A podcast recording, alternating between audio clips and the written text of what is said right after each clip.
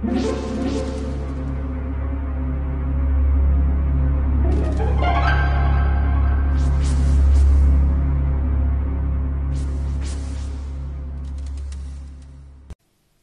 家好，我是小依依，欢迎收听一分钟破。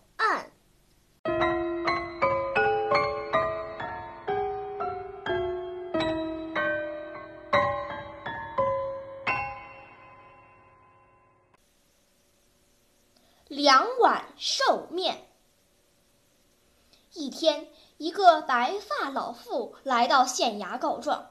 她一上堂就一把鼻涕一把眼泪，哭得十分伤心。老妇说：“她的儿媳妇金氏忤逆不孝，平日里从来没有好好服侍过她。今天老妇过生日，金氏竟只给她烧了一碗青菜萝卜汤，而金氏自己却在房子里吃大鱼大肉。”婆婆一气之下跑到县衙来，要许大人替她做主。许大人马上派人将金氏带上来，惊堂木一拍，问道：“金氏，你为何忤逆不孝，不敬婆婆？快快讲来！”金氏竟如同哑巴一样，只知道低头呜呜呜的哭，什么话也不肯说。这样一来，许大人可就为难起来了。看着婆媳俩都哭哭啼啼，他感到束手无策。这时，许大人想出了一个办法，他心平气和地对婆婆说：“你儿媳妇儿不孝，实在不该。本县身为百姓的父母官，却使百姓中出了如此不孝之人。”实在也要负教化不明的责任。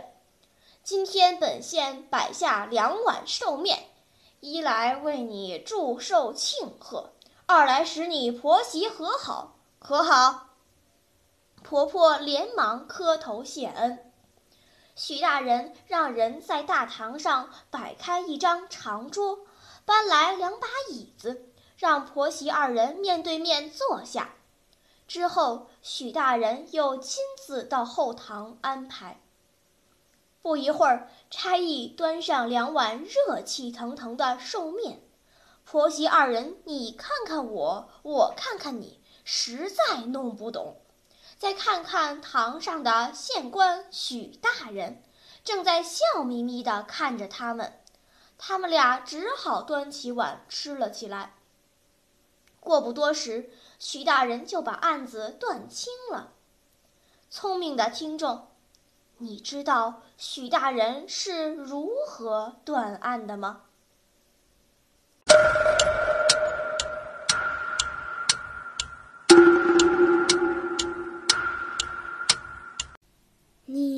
想出答案了吗？现在是拨开云雾探寻真相的时刻。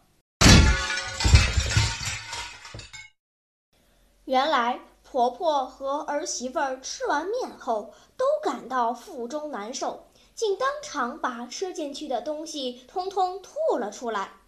两旁衙役走过去一看，只见婆婆吐出来的是些鱼肉面条。而媳妇儿吐出来的却是青菜萝卜。原来许大人在两碗寿面里放了呕吐药，当然谁是谁非，这时已经非常清楚了。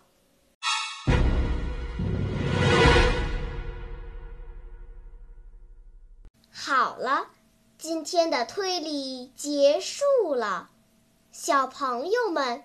你喜欢听悬疑推理故事吗？如果喜欢，就请关注小依依讲故事吧。在喜马拉雅 FM 上，我将为你呈现更多谜一样的故事。